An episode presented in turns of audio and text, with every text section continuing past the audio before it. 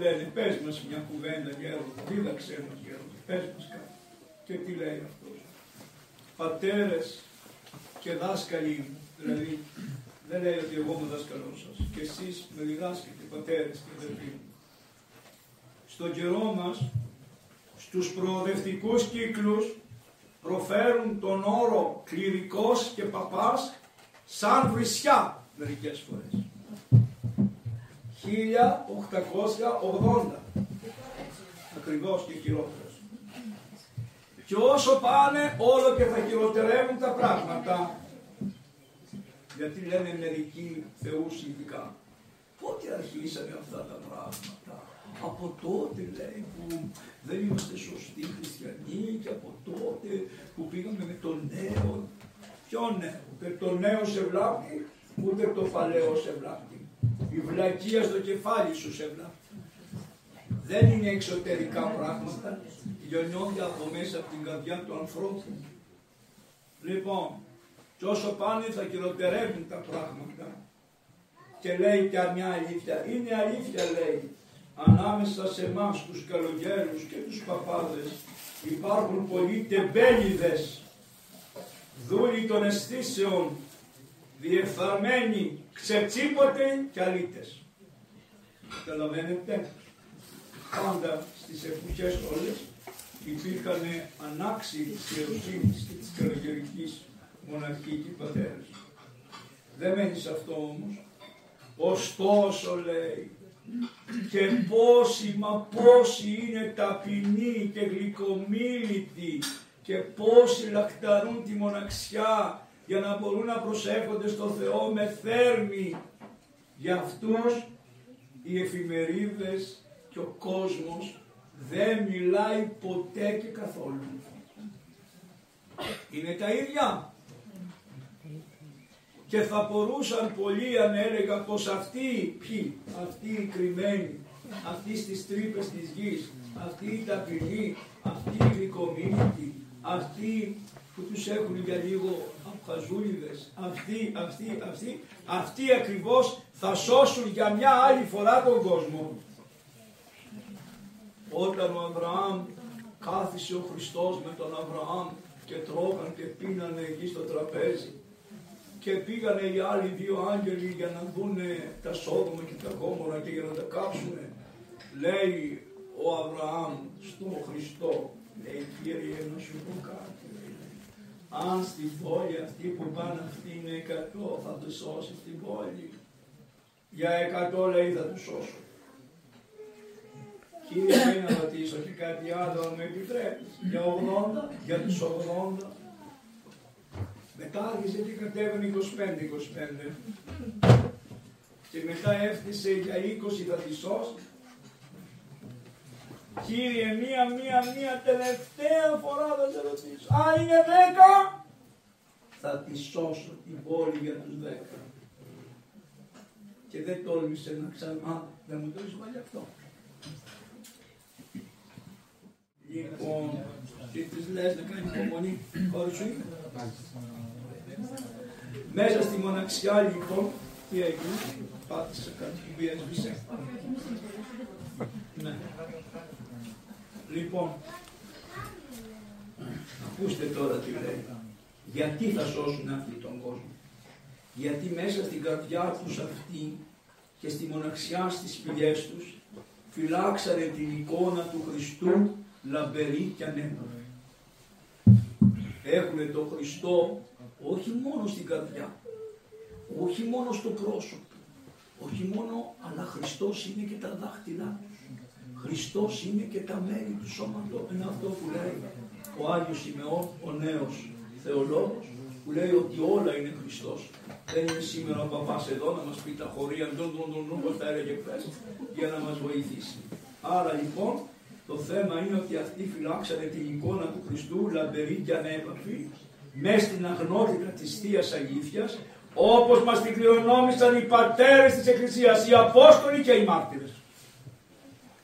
Ένας κοσμικός άνθρωπος παραδίδει αυτό που λέγεται ιερά παράδοση.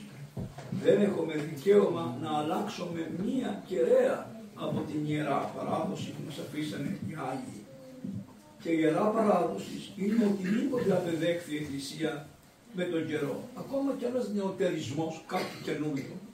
Να ξέρετε ας πούμε ο επιτάφιος που γυρίζεται τη Μεγάλη Παρασκευή, αυτό είναι νεωτερικό φαινόμενο, θεατρική παράσταση καταντάει αυτό.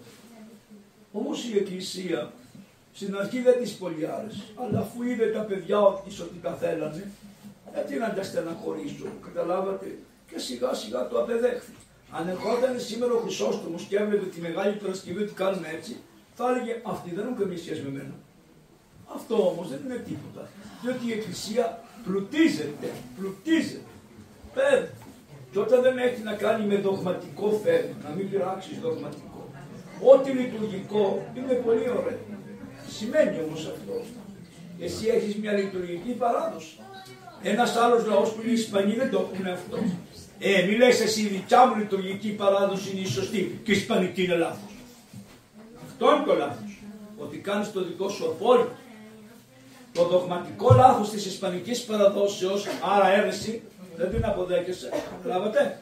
Αλλά τον τρόπο με τον οποίο η Ισπανική παράδοση θα δόξαζε τον Θεό, όπως το Καμερούν, η Καμερούνικη παράδοση θα δόξαζε τον Θεό, δεν σε νοιάζει εσένα που είσαι στην Ελλάδα και είχες παρασύματα από τον Άδωνη, όχι τον Γεωργιάδη, ο Θεός τον Άδωνη τον παλιό, τον αρχαίο Άδωνη, πώς κάμανε και κάμανε το είδωλό αυτά περνάνε.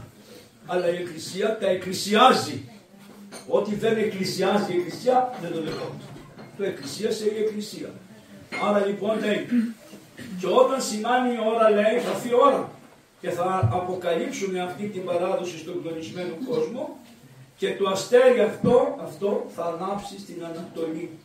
Η Δύση θα έχει δυσκολία σε αυτό το αστέρι. Μόνος στην Ανατολή είναι κρυμμένοι αυτοί οι Άγιοι και βλέπετε κάθε γενεά έχει Αγίους πολλούς κρυμμένους και μας φαίνονται και μας λένε μα πού ήταν αυτός ο Παΐσιος, πού ήταν αυτός ο Άγιος και λένε πολλοί κόσμοι, μα εγώ δεν πήγα να τον εδώ, μα ζούσε στην εποχή μου και δεν πήγα να τον εδώ. Μα πώς τα έκανα έτσι και δεν πήγα να τον εδώ. Γιατί ήταν Άγιοι με αφανείς δε, κρυμμένοι. Δεν βγαίνουν να πούνε, ξέρετε, να εδώ σε μένα. Που κι αν σας το λέω δεν θα πηγαίνανε άνθρωποι. Να τι λέω για τους κληρικούς. Κοιτάξτε όλους αυτούς που ορθώνονται πάνω, λέει, από το χριστιανικό λαό. Και εκεί, τους άρχοντες, τους εκκλησιαστικούς άρχοντες, τους επιστήμονες. Όλοι αυτοί δεν αλλίωσαν την εικόνα του Θεού και την αλήθειά Του ρωτάει. Την αλλιώσαν. Αυτοί έχουν την επιστήμη. Μία επιστήμη όμως υποδουλωμένη στις αισθήσεις. Εμείς δεν έχουμε καμία αντίρρηση για καμία επιστήμη, σας το είπα και χθες. Το πρόβλημά μας δεν είναι τα μαθηματικά. Το πρόβλημά μας είναι ο μαθηματικός.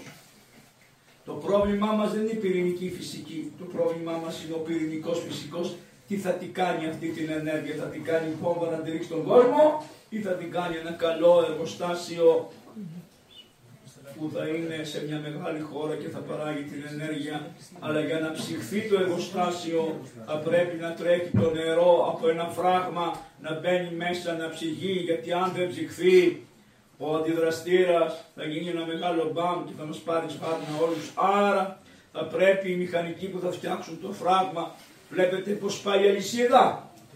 Άρα όλοι αυτοί στην επιστήμη πρέπει να έχουν Θεό. Και ας μην έχουν Θεό, πρέπει να έχουν φόβο Θεού. Δεν είναι να έχεις Θεό, πιστεύω. Δεν είναι να, να έχεις φόβο Θεού. Να πιστεύεις και να φοβάσαι το Θεό και να λες θα εκτελέσω το έργο μου. Μα δεν πιστεύω στο Θεό, είναι μερικοί άνθρωποι, δεν πειράζει. Είναι μερικοί άνθρωποι που δεν πιστεύουν στο Θεό, αλλά έχουν μέσα τους φόβο Θεού και τι κάνουν, έχουν τη συνείδηση, το είπε σήμερα ο Απόστολος, ότι με τη συνείδησή τους, που η συνείδησή τους τι; Ο Θεός που τους φωνάζει, με τη συνείδησή τους αυτοί οι άνθρωποι μπορούν να κάνουν πάρα πολύ καλό. Ο κόσμος μιλάει για ελευθερία τα τελευταία χρόνια προπάντων. 1880. Όλα ελευθερία. Τι αντιπροσωπεύει αυτή η ελευθερία όμως, τη σκλαβιά και την αυτοκτονία. Τίποτα άλλο. Γιατί σου λένε, έχεις ανάγκες, ικανοποίησέ τις ελεύθερα. Έχεις ανάγκες, ικανοποίησέ τις ελεύθερα. Έχεις τα ίδια δικαιώματα και εσύ με τους πλουσίους και τους μεγάλους. Μη φοβάσαι λοιπόν να ικανοποιήσεις καμία ανάγκη σου, αλλά όχι μόνο να τις ικανοποιήσεις, να τις αυξήσεις κιόλας. Είχες μία ανάγκη να φας ένα κιλό κρέας, να έχεις ανάγκη να φας δυο κιλά κρέας. Να αυξήσεις και τις ανάγκες σου. Και όταν θα τις αυξήσεις τις ανάγκες σου λέει, θα έρθει ένα σύστημα που θα σου δίνει τα λεφτά για να αυξήσεις τις ανάγκες σου. Και εσύ για να αυξήσεις τις ανάγκες σου θα σου δίνει το σύστημα τα λεφτά και εσύ θα αυξάνεις την ανελευθερία σου. Γιατί θα είσαι δέσμιος όχι μόνο εσύ, αλλά και ο γείτονά σου. Και όλα τα κράτη θα είστε δέσμοι σε αυτούς που σας μάθανε να αυξάνετε τις ανάγκες και να θέλετε περισσότερο. Το βλέπετε τι λέει. Αυτά τα λέει ο Στάρτς στους μαθητές του. Και μας λένε να μην κάνουμε πολιτική. Μα αυτό είναι πολιτική. Δεν κάνουμε πολιτική κομματική. Ανοίγουμε τα μάτια στο λαό και του λέμε μη ζητάς πράγματα. Τι θα τα κάνεις αφού ένα κρεβατάκι σου φτάνει. Όταν θέλεις δύο κρεβατάκια για να ξαπλώνεις τη μια μέρα στο ένα και τη μια μέρα στο άλλο, το είχα σωστό πράγμα. Αρχίζεις και παίρνεις αυτό που λέγεται κεφάλαιο. Να έχω φυλαγμένο. Όποιος λέει έχω φυλαγμένο, που δεν μπορείς να το φυλάξεις με τίποτα, γιατί το βλέπεις τι είπε ο Χριστός, τα φυλάτε στα σπίτια σας και μπαίνει ο κλέφτης μια μέρα και σας τα παίρνει με όλες τις μορφές που μπορείτε να φανταστείτε. Με νουτού, ξουνουτού, εφορίες, δεν ξέρω τι ό,τι θέλεις. Αλλά αυτός του κλέφτη μπαίνουν και τα σκουλίκια και εσείς και σας τα τι σημαίνει αυτό; Και το σώμα σου καημένε που νομίζω ότι το φυλάς θα έρθει το σκουλίκι που το έχεις μέσα σου. Από μέσα σου θα σε φάει. Θα έρθει το σκουλίκι και θα στο φάει το σώμα. Μην το θησαυρίζεις. Μην τον έχεις για θησαυρό. Ναι, εδώ γέροντος. Αυτή είναι η ιδέα τους για την ελευθερία. Και βγαίνει από το δικαίωμα αυξήσεως των αναγκών. Για τους πλουσίους λέει αυτό είναι στο τέλος μια μοναξιά και μια ψυχική αυτοκτονία. Για τους φτωχούς βγαίνει φόνος, σκοτωμός, οργή, γιατί παραχώρησαν αυτά τα δικαιώματα χωρίς να ξέρουν οι φτωχοί με ποιο τρόπο θα ικανοποιήσουν οι άνθρωποι τις ανάγκες που ικανοποιούν οι πλούσιοι. Και δημιουργείται μια εοργή στον άνθρωπο που σου λέει εγώ δεν έχω τα ίδια. Και τι κάνει άλλο, σου τα βάζει μπροστά και σου λέει θαυμασέτα. Και τώρα έχουμε έναν τρόπο, ποιος είναι, η τηλεόραση, τα ίντερνετ και οι άνθρωποι τα βλέπουν αυτά και σου λέει αυτή είναι η ζωή. Αυτός είναι ο τρόπος της ζωής και τρελαίνονται οι άνθρωποι. Οι μεν πλούσιοι όμως τι έχουν, λέει μοναξιά και αυτοκτονία. Τους βλέπεις, πάρα πολλοί πλούσιοι αυτοκτονούν, τα παιδιά τους αυτοκτονούν και οι φτωχοί αυτοκτονούν. Γιατί, γιατί τους είπαν έχετε ανάγκες, δανειστείτε για να εκπληρώσετε τις ανάγκες. Δεν τα κατάφεραν οι άνθρωποι και επειδή έχουν φιλότιμο πολλοί από αυτούς, σου λέει κατέστρεψα την οικογένειά μου κτλ. Τον παίρνει ο κουτσομούρης ο διάβολος και του λέει: Έλα εδώ, δεν υπάρχει ελπίδα για σένα. Γίνε άπελπη, πέσει από πάνω κάτω και χάσου. Και αυτά δεν τα είδατε, αυτά που περιγράφει εδώ το βιβλίο, τα προφητικά αυτά είναι προφήτης ο Ντοστογεύσκη, τα είδαμε σε όλες τις εποχές και σήμερα ακόμα περισσότερο. Προσέξτε λέει, οι άνθρωποι λέει για να τα κάνουν αυτά και για να συμμετέχετε όλοι θα συντομεύσουν τις αποστάσεις. Τότε δεν είχαν κάρα, δεν υπήρχε αυτοκίνητο κόμμα. Κάρα και τρένο. Θα συντομεύσουν τις αποστάσεις. Για να τρέχετε λέει, ενώ ας πούμε θέλουμε να πάμε με ένα κάρο τώρα να πάμε κάτω ε, στο πόλο θέλαμε δυόμιση ώρες. Σε δέκα λεπτά και άμα είναι κάτι έργα στον δρόμο και δεν μπορείς σου βγαίνει κανείς έτσι. Ε, δεν κάνεις. Λοιπόν, τι σου λέει, θα σε πολεμήσει λέει με το να σου συντομεύσει τις αποστάσεις. Και όχι μόνο αυτό, αλλά θα κάνει κάτι φοβερό. 1880. Θα σας μεταδώσει λέει τις σκέψεις από τους εθέρες. Δηλαδή, τις σκέψεις που θέλεις εσύ κάτι, θέλεις κάτι, διαμέσου του εθέρα, του αέρα, θα σου μεταδίδει και τη σκέψη. Είτε με τις συχνότητες δηλαδή. Αρχικά. Το καταλάβατε 1880. Το αντιλαμβάνεστε τι λέει. Με τους εθέρες. και θα σας λένε ότι ενώνεστε, σας το κάνουν για να ενώνεστε όλο περισσότερο και θα σας φέρουμε δι' αυτού του τρόπου την βασιλεία της αδελφοσύνης. Η κοσμοτέ ενώνει, δεν λέμε. Ναι, το βλέπετε, της αδελφοσύνης θα σας φέρουμε. Αλίμονο, μην πιστεύετε σε τέτοιες ενώσεις των ανθρώπων.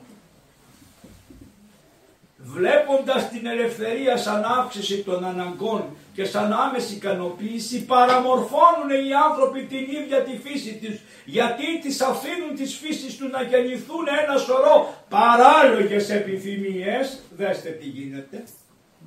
Χορτάσανε το μπεμίξ τώρα θέλουν το μίμιξ μετά χορνάνε το μιμίξ μετά θέλουν το ομόμιξ μετά χορτάνε το ομόμιξ θα θέλουν το ζώομιξ δηλαδή ό,τι παράλογες επιθυμίες αναβράζουν τα καζάνια γιατί αφήνουν να γεννηθούν ένα σωρό παράλογες επιθυμίες και συνήθειες τα οποία λένε φαντασιοσκοπήματα. Τι λένε οι Άγιοι Πατέρες, ότι το μεγαλύτερο πρόβλημα στους χριστιανούς και στους πνευματικά ενασκουμένους ανθρώπους είναι η φαντασία. Πας ας πούμε σε ένα τρένο μέσα και στο τρένο είναι απέναντι η κυρία Αλεξία. Και εσύ την ώρα που είναι η κυρία Αλεξία απέναντι αρχίζεις και λες τα παιδιά μου, η γυναίκα μου, εκείνη, το άλλο μου, αυτό, εκείνο.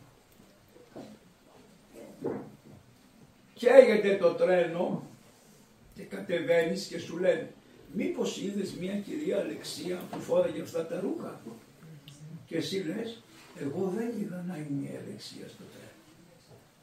Αυτό έγινε στο τρένο του. Καήκαμε βέβαια. Γιατί, γιατί ο άνθρωπος δεν έβλεπε την πραγματικότητα που είναι η ανεξία, που είναι ένας φτωχός, που είναι ένας άρρωστος, που είναι ένας όμορφος, που είναι μια όμορφη. Αυτό είναι πραγματικό μπροστά σου. Είχε αδολεσχία με το λογισμό του, που είναι ψεύτη. Αυτό είναι φαντασία. Πώς εγκαλλιεργούν τη φαντασία, όταν γεννηθεί ένα παιδάκι μικρό, ο, το παιδί βλέπει τη μάνα, ωραία παράδεισος. Μετά τι του λένε του παιδιού, λέει πάμε, δώστε ένα κινητό να βλέπει. Mm. Βάτω στην τηλεόραση μπροστά. Θυμάστε παλιά, πήγαινες και ήταν πέντε μπόμπελε και κάνανε στην τηλεόραση. Τι έκανε η μάνα; Του έφτιαξε τις ράγες στο παιδί για τη μη πραγματικότητα. Αυτό που λένε σήμερα την νοημοσύνη. Έχει φτιαχτεί αυτό από την πρώτη μέρα που βάλανε οι Έλληνες στο σπιτάκι τους αυτό το βρωμοκούτι εκεί πέρα.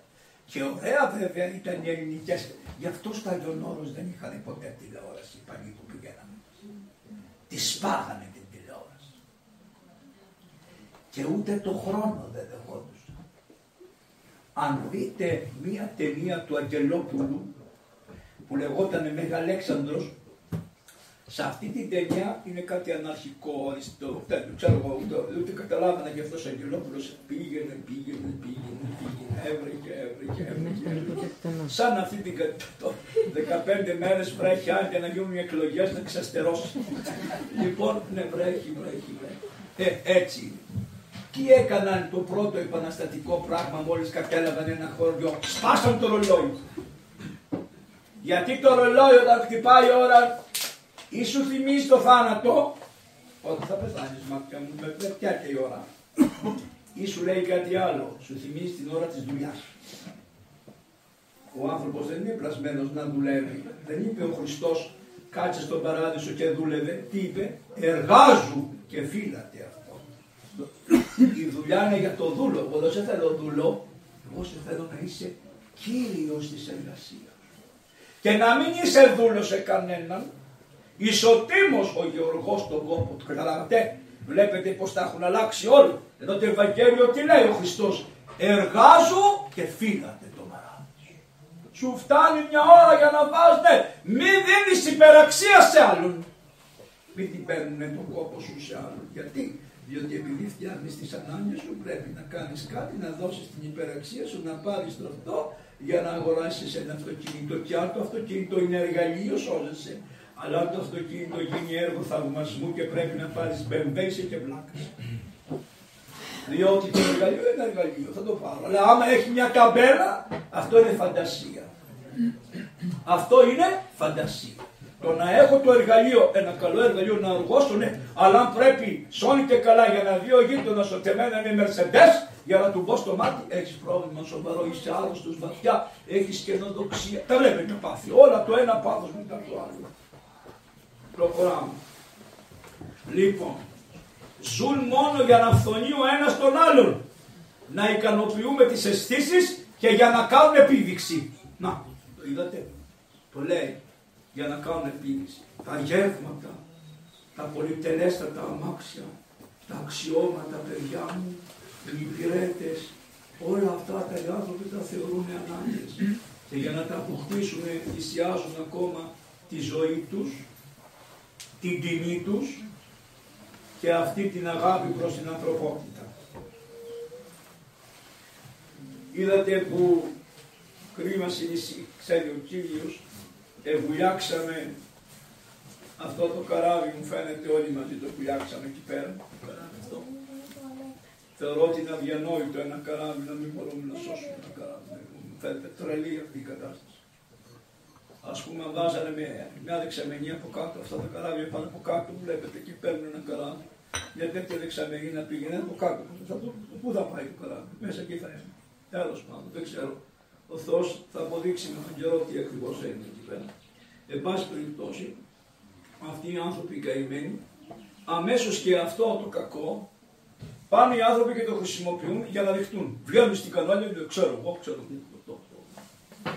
Και μετά τους βλέπετε τους ανθρώπους αυτούς και πάνε και αυτοί που λένε ότι είμαστε προοδευτικοί, αυτό είναι προοδευτικοί, προοδευτικοί. Και τι τους βλέπετε; Βλέπετε τους ανθρώπους αυτούς να τους παίρνουν και να τους πηγαίνουν σε κάτι χώρος που κοιμάται ο ένας τύπος τον άλλον σε κάτι, ε; Αφού είσαι προοδευτικός και έχεις σπίτι, δεν τον σπίτι σου, ε; Δεν τον πήρατε οι πόσοι βουλευτές σπίτι σας από ένα τέτοιο, τον έχετε Καλά αυτή η, ε, εκκλησία. Ε, τα κτίρια τα δικά μας, πάμε τους μέσα. Μα, τι μα, τι μα, τι μα. Ερχόμενος ο Κύριος ευρύσει την πίστη.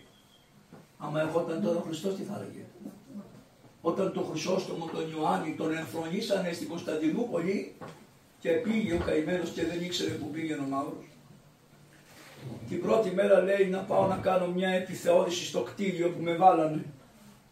Και άρχισε, ανέβασαν τον αγκάσαν από εδώ, είδε τις βιβλιοθήκες, είδε αυτά. Λέει στο υπόγειο τι έχετε, α δεν είναι για σας λέει αυτό, Παναγιώτα. Στο υπόγειο λέει τι έχετε. Δεν είναι για σας Παναγιώτα. Στο υπόγειο λέει τι έχετε. Τα κλειδιά φέρανε πέντε γλύφτες που είχε ο καθένας από ένα κλειδί για να ανοίξουν τα υπόγεια.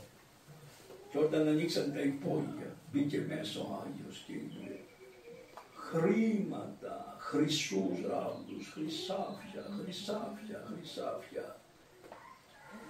Πετάγονται οι γλύφτες και του λένε αυτά τα έχουμε φυλαγμένα για τις ανάγκες της Αρχιεπισκόπης. Την άλλη μέρα το πρωί στο δρόμο τα είχε πετάξει όλα. Όποιος προλάβαινε έπαιρνε.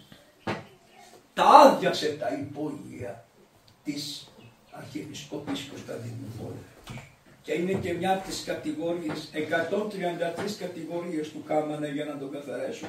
Και μια από αυτό ήταν ότι δεν σεβάστηκε το πλούτο που είχαν μαζέψει οι προηγούμενοι πατριάρχες και τον εσκόρπισε. Ε; αν ερχόταν ο Χριστός με ποιον θα ήταν. Με ποιον θα ήταν μωρέ, με τον Χρυσόστασμο θα ήταν. Καταλάβατε γιατί είμαστε όλοι φταίχτες. Πάμε παρακάτω. Τους φτωχούς λέει πλούσιοι, τι τους κάνουν; Τους πάνε στα πάθη τους και τους βρίσκουν το μεθύσι και το χασίσι. Και καταλαβαίνετε τι λέει. Το μεθύσι και το χασίσι. Γιατί το κάνουν αυτό; Για να έχουν, επειδή έχουν το ανικανοποίητο, να έχουν το ανικανοποίητο των αναγκών. Διότι όσο πίνεις και σου δημιουργούνται επιθυμίες κι άλλα. Χασίς τι σε κάνει. Νιρβανέ. Είτε με το χασίς, είτε με το ποτό, είτε με το κάτι. Γι' αυτό ο λαός μας λέει ο Ρούσικος είναι βυθισμένος και είναι ο, ο λαός αυτός τι έχει χαρακτηριστικό. Όλες, όλες οι χώρες έχουν κάποιες αμαρτίες. Στη Συρία όλες οι αμαρτίες ήταν στα γενετικά όργανα όλα τα γεροντικά είχαν να κάνουν με αυτό γιατί επειδή έκανε ζέστη και σαν οι άνθρωποι ανάβανε πολύ εύκολα. Στη Ρωσία το κυριότερο ήταν το ποτό. Η μεγαλύτερη αμαρτία ήταν το ποτό και από εκεί πηγάζανε όλες οι άλλες αμαρτίες διότι όταν έχεις πολύ ποτό πάβουνε οι εσωτερικές αντιστάσεις που έχει ο άνθρωπος και εύκολα του παίρνει και σε άλλα πάθη από το ποτό.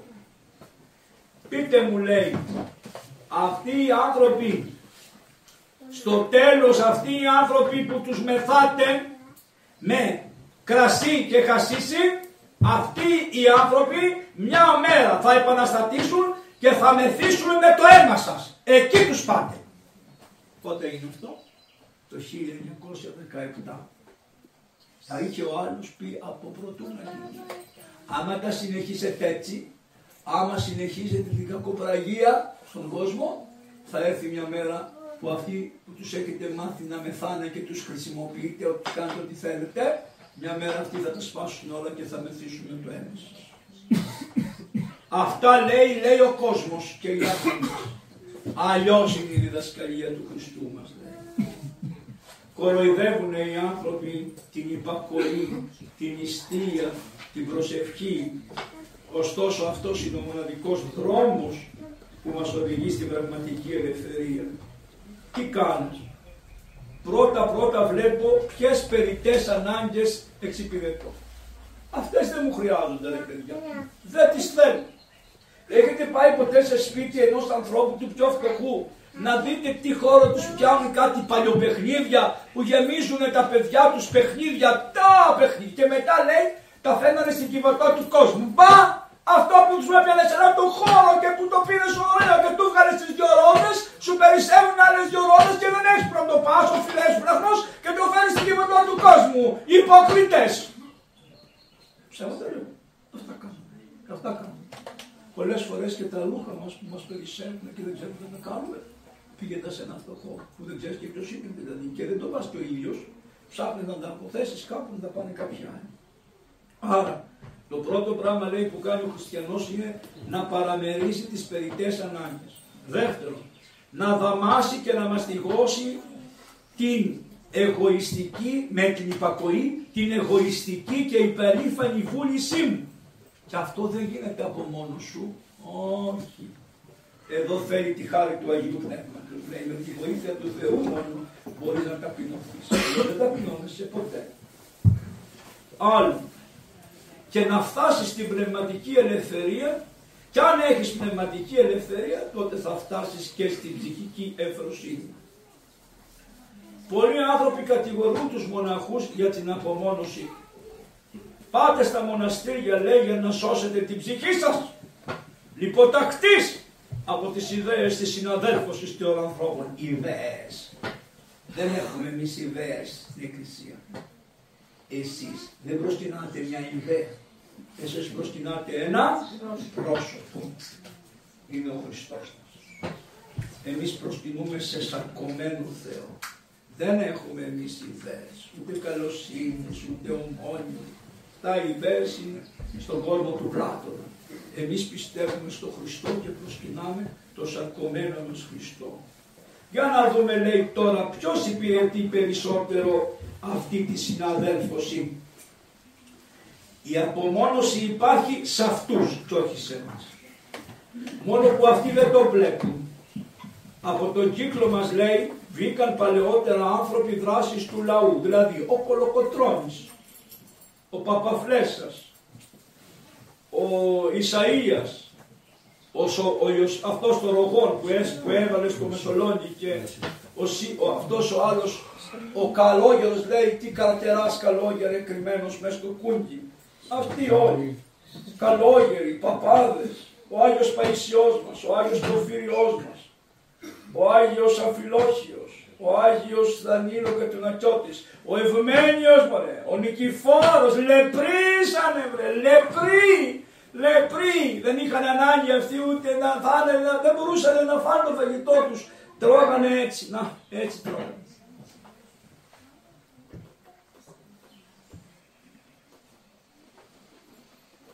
Λοιπόν, και εσύ δεν μπορείς. Τι έγινε και ρώτησε, κοίταξε αυτά τα κόλπα σου εδώ πέρα. Εντάξει. Λοιπόν, και εσύ δεν μπορείς να αποδεχθείς μια στέρηση μικρή των θέλων σου. Και αυτοί ήταν σιωπηλοί, νηστευτές, ήρεμοι, ταπενοί. Και αυτή μια μέρα θα ξεσηκωθούν οι ήρεμοι, οι ταπεινοί, οι ήσυχοι να υπηρετήσουν μια ευγενική υπόθεση. Ο Ορθόδοξος λαός θα σώσει το λαό. Περνάω στον δρόμο και γράφει εκεί μια, ο κο- ε, κομμουνιστές γράφουν ένα ωραίο, ο λαός θα σώσει το λαό. Ε, ωραίο δεν είναι. Ο Ορθόδοξος λαός θα σώσει το λαό, καλή μου ανθρώπου. Ο λαός δεν θα σώσει κανένα λαό, γιατί αν ο λαός δεν έχει καθαρθεί από τα πάθη και δεν έχει φωτιστεί, δεν μπορεί να βοηθήσει κανέναν άνθρωπο. Και όταν λέει λαό εννοεί την πάρτη του, δεν εννοούμε εμείς την πάρτη μας. Λαός είναι και αυτός που μισείς. Ενώ αυτοί τι λένε, αυτούς που εμείς θέλουμε. Ω, δεν είναι έτσι. Όλοι είναι λαός του Θεού. Το ρούσικο μοναστήρι, τα μοναστήρια λέει ήταν πάντα με το λαό. Αυτό λέει. Πάντα τα μοναστήρια ήταν με το λαό. Δεν μου λες, είναι η πόρτα ανοιχτή εδώ. Μπαίνει όποιος να είναι. Είπε σε κανένα να βγει έξω.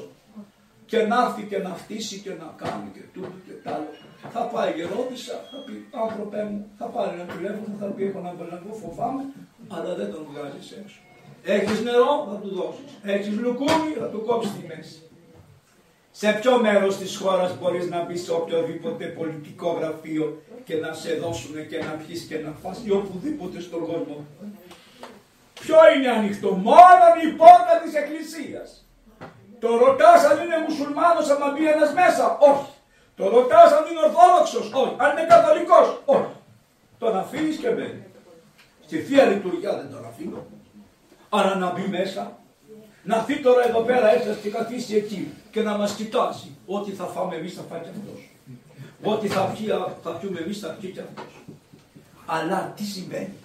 Η πόρτα η δικιά μας είναι ανοιχτή πάντα. Τον άλλον άνθρωπο πρέπει να τη χτυπήσεις για να ανοίξει. Αυτή είναι η διαφορά. Ο Παπαεφρέμο και του Νακιώτης έλεγε ενώ ρε, πρόσεξε μου λέει θες να γίνεις γιατρός και παπά να θυμάσαι κάτι. Του γιατρού η πόρτα πρέπει να ανοίγει πάντα όταν τη χτυπάνε οι άνθρωποι. Του παπά η πόρτα πρέπει να είναι πάντα ανοιχτή και να μην χρειάζεται να τη χτυπήσουν, να μπουν μέσα να είναι πάντα ανοιχτή. Για διάλεξε τι από τα δύο καλύτερο. Ποιο είναι πιο μεγάλο, η ιεροσύνη. Είδατε ποιο είναι πιο μεγάλο, η ιεροσύνη είναι πιο μεγάλο. Γιατί η ιεροσύνη είναι ανοιχτές οι πόρτε πάνω. Και η αγκαλιά μας είναι ανοιχτή για οποιοδήποτε άλλο. Δεν μας ενδιαφέρει. Λέει, λέει ο πατήρ πήγα μια φορά να βγάλω μια ακτινογραφία σε έναν ομοφυλόφιλο που ήταν πολύ πουλιστό ο καημένος. Και με πήγε από μου λέει θέλω μια ακτινογραφία πνεύμονα, αλλά δεν πάω μόνος μου γιατί φοβάμαι. Να πάμε μαζί. Με πήρε αγκαζέ. Και πήγαμε. Καταλαβαίνετε πώς ένιωθα μέσα να πάω εκεί στο, στο Κισέ να δώσω αυτό, να πάω. Και έλεγε αυτός ο άνθρωπος, να είναι καλά. Με τον πάτερ αυτόν δεν έχουμε καμία σχέση, αλλά μάλλον ήμασταν ζευγάρι στην προηγούμενη μας ζωή. Γελάω. Μάλλον ήμασταν ζευγάρι στην προηγούμενη ζωή. Άρα μπροστά μου μου έλεγε και τα ομοφιλοφιλικά που ήθελε να πει στους άλλους, αλλά μου λέει και κάτι άλλο. Ότι πιστεύεις στην μετεψύχωση. Που εγώ δεν τα πιστεύω αυτά. Τι έπρεπε να πω, ξέρεις, δεν πας στον Αγίου στο παραταμισικό. Με ξεφτύλισες. Όχι μάτια μου. Άμα το κάνεις, δεν πιστεύεις. Και εγώ δεν πιστεύω γιατί να κάνω που θέλω να δείξω ότι πιστεύω. Θα το κάνω την υπομονή. Ευγάλαμε την ακτινογραφία, είχε φυματίωση από εδώ μέχρι κάτω. Και τα λοιπά και τα λοιπά, τον εθεραπεύσαμε, ζει, είναι καλά, είναι μέσα στον κόσμο αυτόν τον τη showbiz, ξέρω που είναι λεπτά. Εμένα τι μου έμεινε, ότι με πήγε αγκαζέ και με πήγε εκεί πέρα και είπε ότι και στην προηγούμενη ζωή είχαμε σχέση. Αλλά πρέπει να είμαστε ανοιχτοί σε όλους τους ανθρώπους. Θέλετε κάτι να ρωτήσετε, τι να Ναι. πάω. Είπατε, η πόρτα είναι ανοιχτή για όλους, αλλά στη λειτουργία είπατε Όχι. Δεν επιτρέπεται. Γιατί; Αυτό ήταν. Θα σας πω. Τους Εβραίους αυτό δεν είπατε. ή Για κανένα. όλο τον κόσμο. Εσείς πώς σας λένε; Βαρβάρα. Με άκουσε Βαρβάρα. μου. Εμείς εδώ ερχόμαστε κάθε Κυριακή να κάνουμε ένα πράγμα που λέγεται μυστήριο. Το μυστήριο αυτό έχει τρεις, τρεις διαχωρίσματα. Το πρώτο χώρισμα είναι η ακολουθία στην οποία μπορεί να είναι οποιοδήποτε μέσα. Και τι λέμε, ζητάμε από τον Θεό, τον Χριστό μας, να έχουν ειρήνη οι άνθρωποι, να είμαστε καλά όλοι, καταλάβατε, να έχουμε αγάπη. Ναι. Αυτό τελειώνει την ώρα που λέμε του Άγιος ο Θεός. Άρα όταν λέμε Άγιος ο Θεός, Άγιος ισχυρός, Άγιος αθάνατος, και λέμε μετά, Ελέησον. ελέγχει. Άρα πρέπει, αν θέλει κάποιος να συνεχίσει να είναι μέσα, να λέει στο Θεό, ο Άγιος ο Θεός, Άγιος ισχυρός, Άγιος αθάνατος, ελέγχει. Τι σημαίνει αυτό; Πρέπει να ξέρει ότι είναι αμαρτωλός. Αμαρτωλός. Αν ο άνθρωπος κάθεται μέσα και λέει Άγιος ο Θεός, Άγιος ισχυρός, Άγιος αθάνατος και δεν αποδέχεται το ελέησον μας, ήδη έχει βγει έξω από την εκκλησία μου. Σωστό. Μία μέρα ο Άγιος Ευμένιος παρακάλαγε τον Θεό και έλεγε θα με συγχωρέσεις, θα σε συγχωρέσω. Θα το συγχωρέσει τον τάδε, θα το συγχωρέσω. Θα το συγχωρέσω. Και έφτασε μέχρι και τον Πάπα, τέλος πάντων ρώτα. Ε, το διάβολο θα το συγχωρέσεις. Ούτε να ακούσω. Γιατί του λέει, αφού είσαι καλός, γιατί δεν συγχωράς τον διάβολο. Για πες του λέει το Άγιος ο Θεός εσύ, λέει στο Ευμένιο, λέει ο Ευμένιος, έλα. Άγιος ο Θεός, Άγιος ισχυρός, Άγιος αθάνατος, ελέησον μας. Ε, για δεν μπορεί να πει το ελέησον ημάς.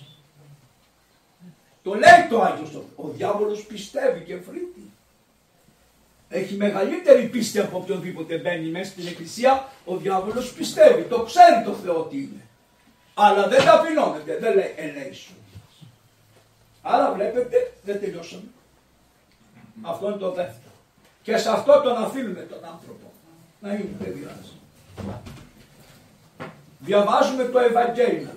Και τι λέμε, ας τον κατηχήσουμε με δύο λόγια το Ευαγγέλιο. Και κατηχείται ο άνθρωπος με το Ευαγγέλιο.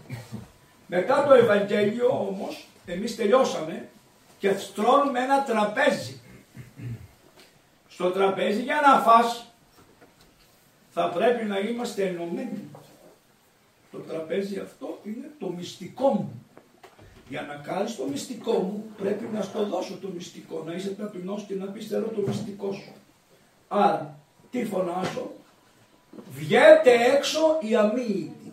Βγαίνετε έξω, βέβαια, το λέμε, αλλά εσείς δεν τα ακούτε, λέμε, οι κατηχούμενοι προέρθετε, βγέστε έξω και αν ξεχάσουμε κανέναν και μείνει μέσα, τι λέμε, τα σφύρας, τα σφύρας, τις πόρτες, τις πόρτες, προσέξτε τις πόρτες να μην μείνει μέσα για 10 λεπτά κάποιος που είναι αμύητος. Δεν το κάνουμε από κακία. Το κάνουμε ότι εμείς είμαστε με τον Χριστό και λέμε και στον άλλο. Είναι πολύ εύκολο να είσαι και εσύ. Πες το ελέησον, βαφτίσου, χρήσου και μετά εμείς με χαρά και με λαμπάδες θα είσαι μαζί μας. Δεν λέμε ότι θα πάει στην κόλαση, πρόσεξε. Πρόσεξε. Δεν αποφασίζουμε εμείς που θα πάει ο καθένας. Εμείς λέμε, ο δρόμος της σωτηρίας είναι αυτός.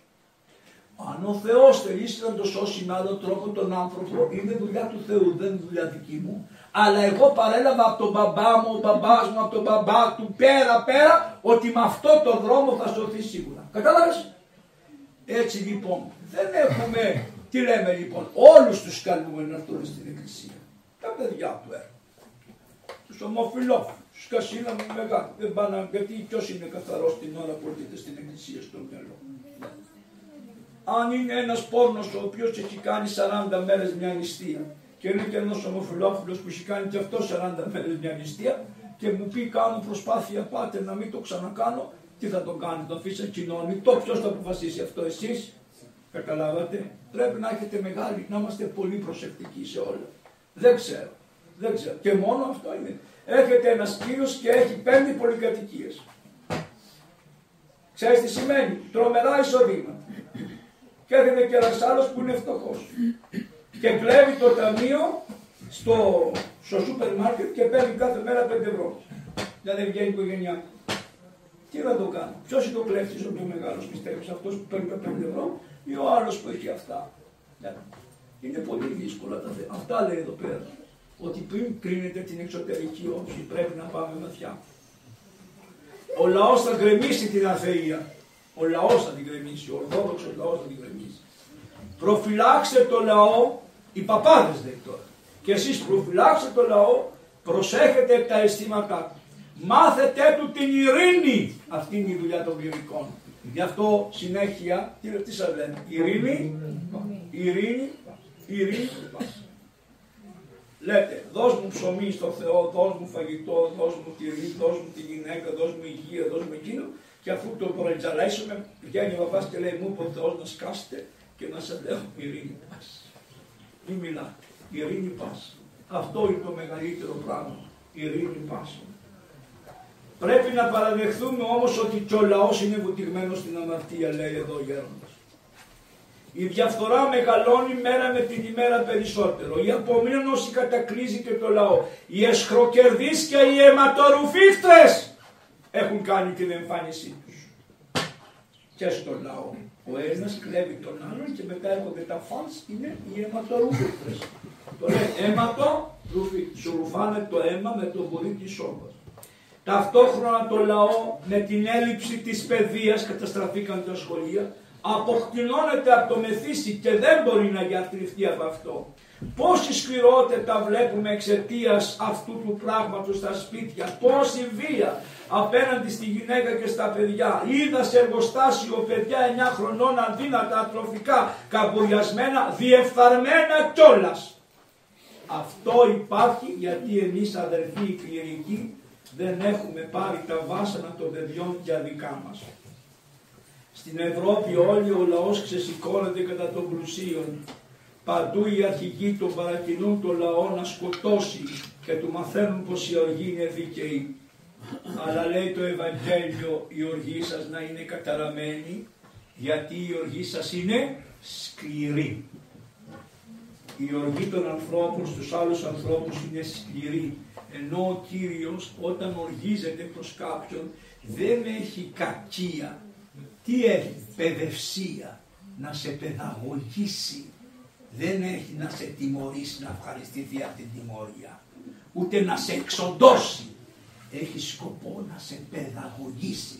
Να σε φέρει, να σου ανοίξει τα μάτια και ενώ είσαι δυσκολεμένος να γίνεις χαρούμενος. Από το λαό θα έρθει η σωτηρία και κυρίως από την πίστη του λαού και όταν ο λαός αποδεχτεί την ταπεινοφροσύνη.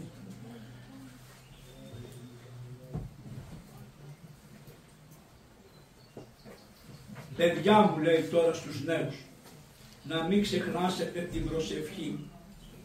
Κάθε προσευχή αν είναι ειλικρινής φέρει ένα καινούριο αίσθημα στους ανθρώπους.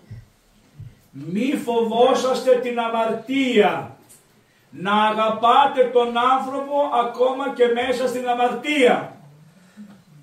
Όχι την αμαρτία, τον άνθρωπο μέσα στην αμαρτία. Αυτή είναι η εικόνα της Θείας Αγάπης. Δεν υπάρχει πιο μεγάλη αγάπη πάνω από τη γη.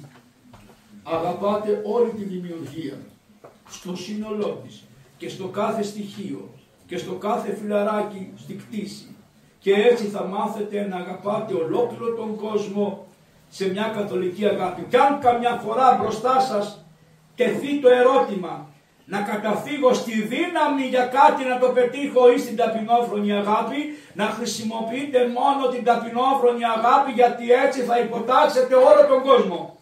Η ταπεινοφροσύνη που είναι από αγάπη αποτελεί μια δύναμη φοβερή και όμοιό της δεν υπάρχει άλλο. Να ζητάτε από τον Θεό χαρά Να είσαστε χαρούμενοι μωρέ όπως είναι τα παιδιά και τα πουλιά του ουρανού. Μη σας ταράζει η αμαρτία, μην την φοβόσαστε την αμαρτία. Μην νομίζετε ότι θα μαυρώσει το έργο σας η αμαρτία. Μην νομίζετε θα σας εμποδίσει να εκπληρώσετε το έργο σας. Μην λέτε η αμαρτία είναι και η ανεβλάβεια είναι πάρα πολύ μεγάλη, είναι παντοδύναμη ενώ εμείς είμαστε αδύναμοι, απομονωμένοι, ένας εδώ, ο άλλος εδώ. Το κακό θα τριαβέρψει και θα πνίξει το καλό. Μην το βάζετε κάτω παιδάκια μου να πάρεις απάνω σου την ευθύνη για τις αμαρτίες όλων των ανθρώπων και όταν το καταλάβεις αυτό ότι και εσύ φταίει για την παραμικρή αμαρτία τότε θα γαλινέψεις και θα είσαι ήσυχος και θα βγάλεις το σατανικό εγωισμό και αφού τον βγάλεις από μέσα σου το σατανικό εγωισμό θα βάλεις μέσα σου την αγάπη του Θεού και θα έχεις το Θεό. Μας είναι πολύ δύσκολο να καταλάβουμε σε αυτόν τον κόσμο τον εγωισμό, γι' αυτό πέφτουμε εύκολα στο λάθος και παρασενόμαστε με την ιδέα πως κάνουμε κάτι μεγάλο και ευγενικό. Μπορείς να εκρίνεις τους ανθρώπους, να μην γίνεις κριτής κανενός. Γιατί ο κριτής προτού να κρίνει τον εγκληματία πρέπει να ξέρει πως είναι και αυτός εγκληματίας όσο και ο κατηγορούμενος που είναι ένοχος για το έγκλημά του περισσότερο ίσως από τον καθένα. Όταν το καταλάβεις αυτό τότε μόνο μπορεί να γίνεις κριτής. Δηλαδή όταν πεις εσύ ότι εγώ έχω συμμετάσχει στο έγκλημα που έκανε αυτός γιατί την ίδια ώρα που αυτός εγκληματούσε αν μη τι άλλο δεν προσευχόμουν να μην εγκληματίσει. Με έπιασε σε αδολεσχία με την παρτάρα μου και με τους λογισμούς μου και με τη φιλιδονία μου.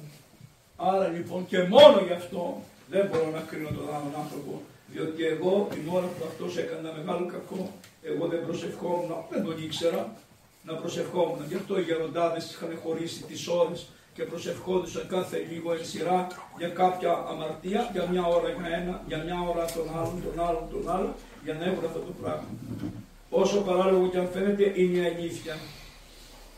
Γιατί αν εγώ ήμουν καλός, ίσως να μην υπήρχε αυτός ο εγκληματίας μπροστά μου. Σταματάω. Είναι βαριά. Είναι βαριά σχεδόν κουραστικά. Επειδή κανείς δεν το πολύ πιστεύει ότι αυτά ήταν όλο των Αγίων, κάπου εδώ ήταν ένα καθηγητιαράκι που είχα, αυτό εδώ. Αυτός είναι ο Άγιος Ισάκος Σύρος. Μια ανάγνωση από τον Άγιο Ισάκο Σύρο και θα φύγετε.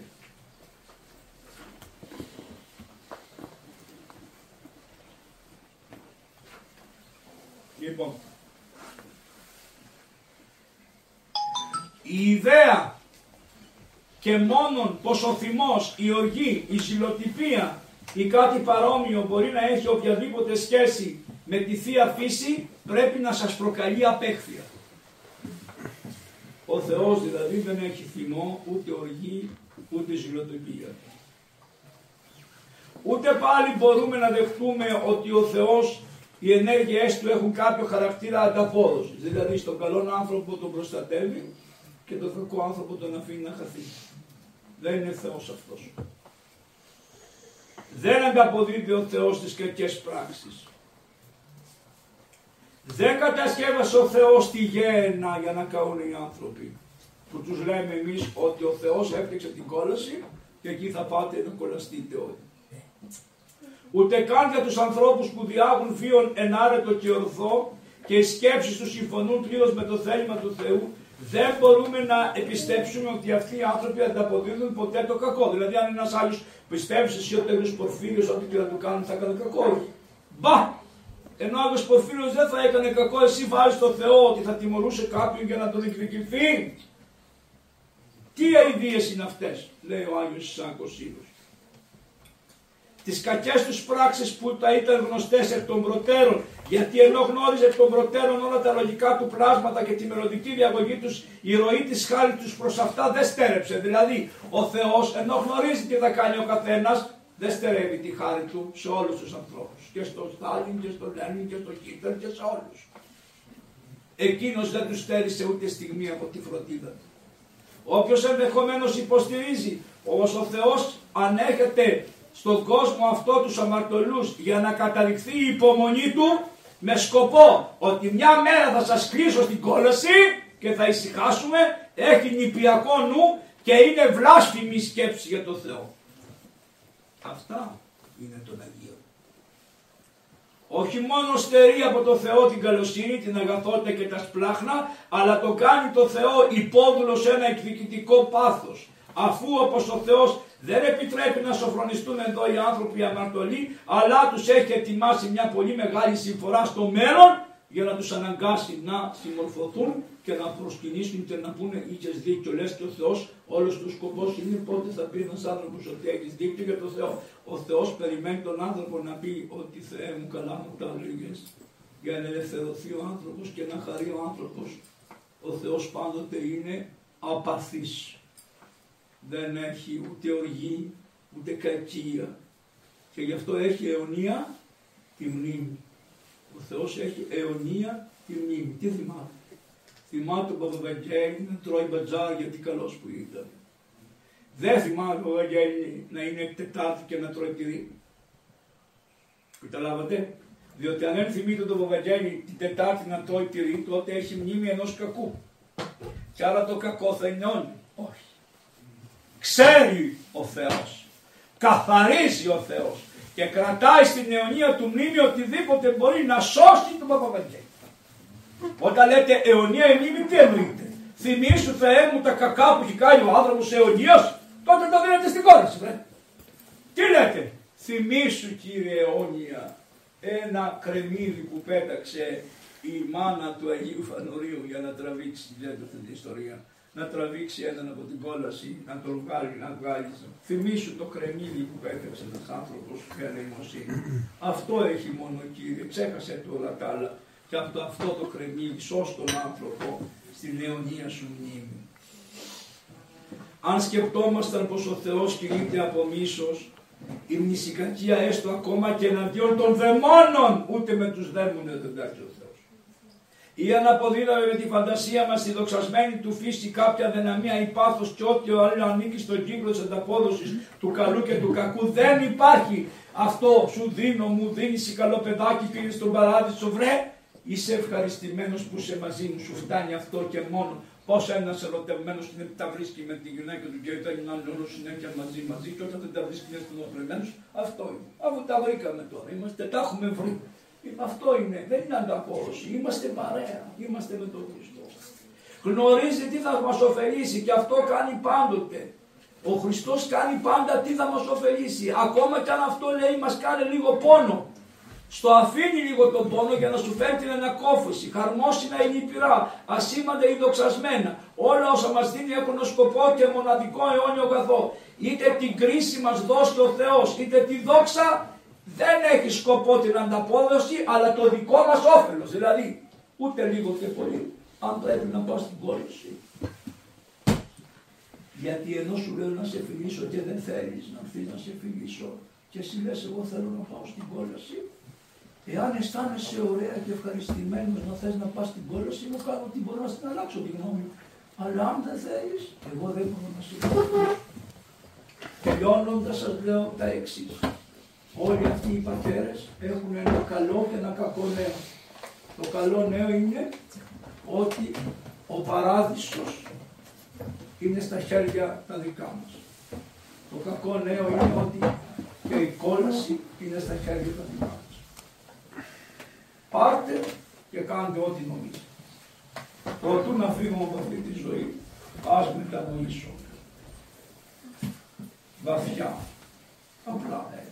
Μπες σε μια θάλασσα και κάτσε έτσι. Καθαρίστηκες και πήγες στο πνευματικό, πες αμαρτίες σου. Κλάψεις δεν κλάψεις, θα κλάψεις μια μέρα αύριο. Ταπεινώνεις, πηγαίνεις, κοινωνάς, πεθαίνεις, έρχονται τα δαιμόνια. Πάει ο Αρχάγγελος Μιχαήλ και λέει από εδώ Φύγετε μακριά, αυτός είναι δικός μας. Και έρχονται όλοι αυτοί οι Άγιοι και λένε, είναι δικός μας, είναι δικός μας. Και την ώρα που πας στον ουρανό γυρίζεις και λες Θεέ μου να σωθούν όλοι, να σωθούν όλοι, όπως σώζεις και εμένα, σώσ' τους όλους Κύριε. Και λέει ο Θεός, πόσο μου μοιάζεις, πόσο μου μοιάζεις, σε ευχαριστώ που αυτό τον αγώνα που σου έδωσα αυτά τα χρόνια στη γη, κατάφερες να μου μοιάσεις στο έργο. Στο Χριστό αρμόζει τιμή και η δόξα τώρα και πάμε. και στους αιώνας των αιώνων. Αμήν. Καλό υπόλοιπο της Σαρακοστής να πάτε στο καλό, να πάτε να γυρέψετε. Γεια σας.